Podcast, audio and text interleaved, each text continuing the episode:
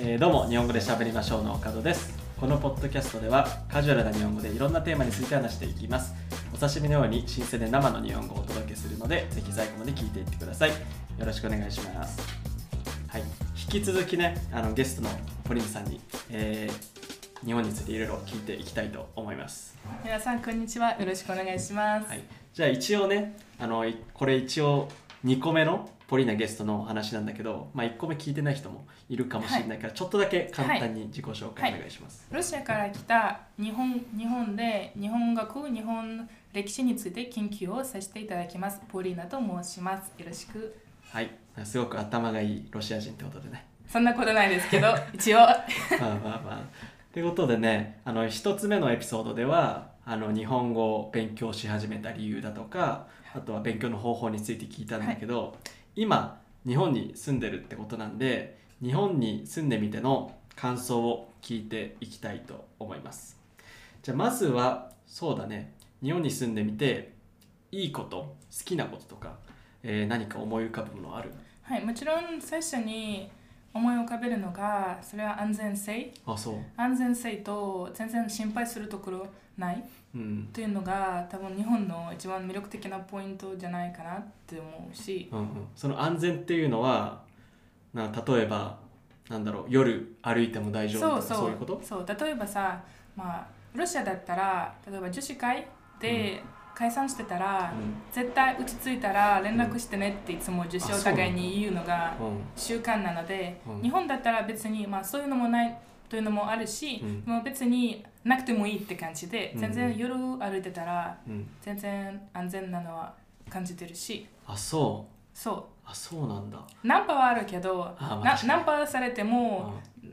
いいです大丈夫ですとか全然もうほっといてくださいっていうアピールしてたらうん全然ほっとけるしあ本当にそうえナンパしつこい人とかさいなあいそれはまだ会ってないですあまだ会ってない会ってない会ってないだけかもあそうだねちょっとラッキーなのかもしれなあいそうですかうんうんそれはよかったうん他にさ好きなことはある他に好きなのはうんまあトイレあトイレねトイレは最う高んトイレはもうロシアに帰ったらちょっと大変じゃないかとうん思うしうんあ他にまあロシア人としてのうん多分もう一番大好きなポイントは日本の気候、めあそうめっちゃ過ごしやすい日ああ本日本の人はさ、もうどれだけうん気候に恵ま恵まれているというのがうん全然分かってないし感謝してない うんごめんなさいそう感謝しなさいよちゃんとわた自分の気候うんあそうそんなにそれは本当特に本当にもう毎日冬だっても毎日晴れてて、うん雪も雨も全然降らないし確かに ねもうめっちゃ過ごしやすくて、うんで気温もめちゃめちゃあ ったかくまあお互いのあったかさの定義は違うかもしれない知れないけど、うんまあ、結局、まあ、薄いジャケットでもうん全然過ごせるあ気ー候なので、あーそれはそう最高じゃないかと思う確かに冬結構ねあの天気良かったらそんなに寒くないからねそうそうでもさ家の中めっちゃ寒くない、あ家の中は大変だねうんうん、家の中はちょっと大変特に玄関のところはさそれは朝部屋を出たら玄関,、玄関に入ったらあれうんめっちゃ寒い、ねえめっちゃさ冬さ自分の部屋にいてで廊下があってトイレに行く時さそうそうこのあ廊れ下さもう本当になんか外みたいに寒いよねそ外より寒いかも外より寒い時本当々に外に出たらあこんなにあったかかったなっていうのが思っちゃうそう中の方が日本寒いからねそうそれはあるそう天気はいいんだけどじゃあそこがマイナスポイントねちょっとそうねロシアだったらさモスクワの冬はとても長くてもあう半年間ぐらい続けらあそれんるなに時もあるしそのまあ56ヶ月まあ6ヶ月はさすがに大げさなんだけど、うんまあ4ヶ月は絶対冬多うんうん分うん5ヶ月になるぐらいでうんその時全然日差し日差し1個すらもないのでもうずっと曇りとずっと曇りりと雪か雨あそれが問題でで春になったら日差しが出たらあこれ何、びっくりするぐらいあそんな日に差し足りてないあすごいねちょっと冬は大変そうだねやっぱり、ね、冬はめちゃめちゃ大変でみんなビタミン D 飲んでるああじゃあビタミン不足になるんだそうそうなるほどねでもさ夏はあんまりねモスクワ暑そうじゃないからよくないあーいやでもモスクワの夏はもう日本の夏より過ごし過ごしやすいっていうのはある、あだよねやっぱ日本の夏はあんまり好きじゃないじゃいんや日本の夏はちょっと苦手あー苦手だけどこんな冬だったら日本の夏は我慢できるあーなるほどねこんな冬のためにねうんあと天気で言うとあの春天気はいいんだけどさあの俺花粉症あるんだけど花粉症あある私はアレルギー全然ゼロだからあでも日本の春春はまだ体験したことないのであちょっと楽しみですあね花粉症ないんだったらねもう桜があってさあ花見もできるし天気もいいし桜はまだ体験してないので桜アレルギーになるかもしれない私あそれだったらマジで最悪だからそれは日本研究失格になるんじゃないあ桜アレルギー、桜本当だよねもう桜アレルギーになっちゃダメだよで、えー、他になんかある好きなこととかは、うん好きなことだったらうんもうめちゃめちゃ過ごしやすいというのがもうコンビニとかも最高だし、ああなるほどね、コンビニ文化もめちゃめちゃ最高じゃないと思う、うんあ知り合いの日本の人がいてうんでその人がフランスに留学に行っててうん、でフランスに着いたらなんか翌日帰りたい気分になったって本当言にってた理由はさフランスの食べ物が口に合う口に似合わなかったってえでな何食べたのって聞いてきたら、うんフランスのコンビニで何か買って食べたらまずかったってー、あそれはさ日本以外のうん他の国のコンビニで食事を買っちゃダメだよーそうだ日本のコンビニとちょっと比べたらねあれかもしんないねえー、なるほどねコンビニのじゃあ例えばどの食べ物とかお菓子が好き、まあおにぎりとかサンドイッチとか、うんあれは最高と思うサンドイッチめちゃめちゃ新鮮で、うんもう野菜も買っててもサラダとか、うん全部あー確かにどなんかマジで新鮮で、もうほぼ自分で買って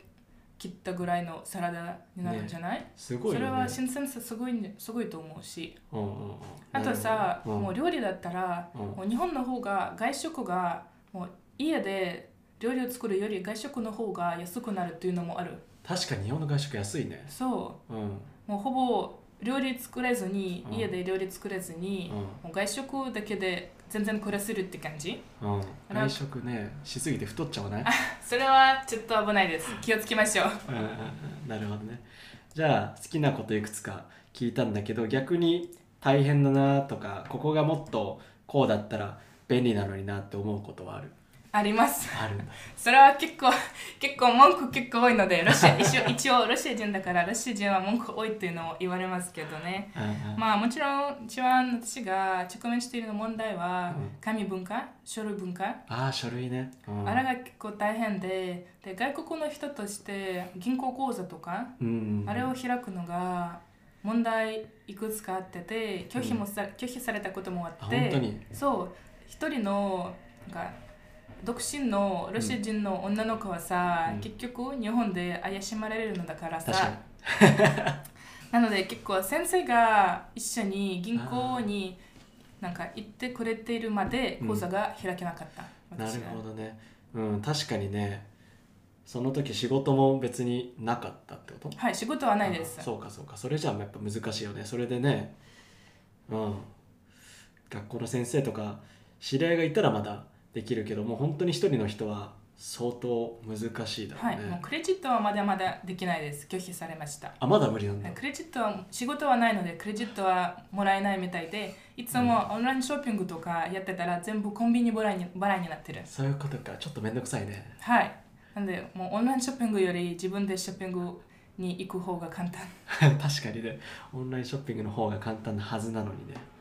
じゃあ他に文句あるあとはさ文句というより、なんか、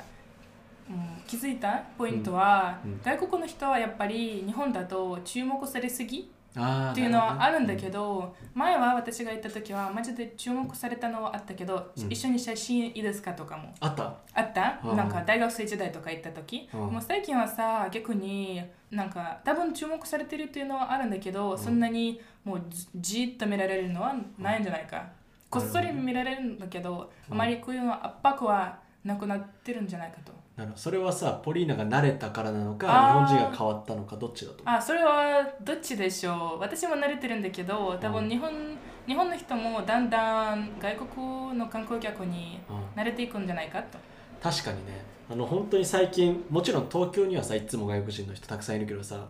俺のあの地元の町まあ一応横浜なんだけど、はい横浜の端の方で、はいあんまり外国人とか俺が学生のこと時はいなかったんだけど最近はね、うん普通に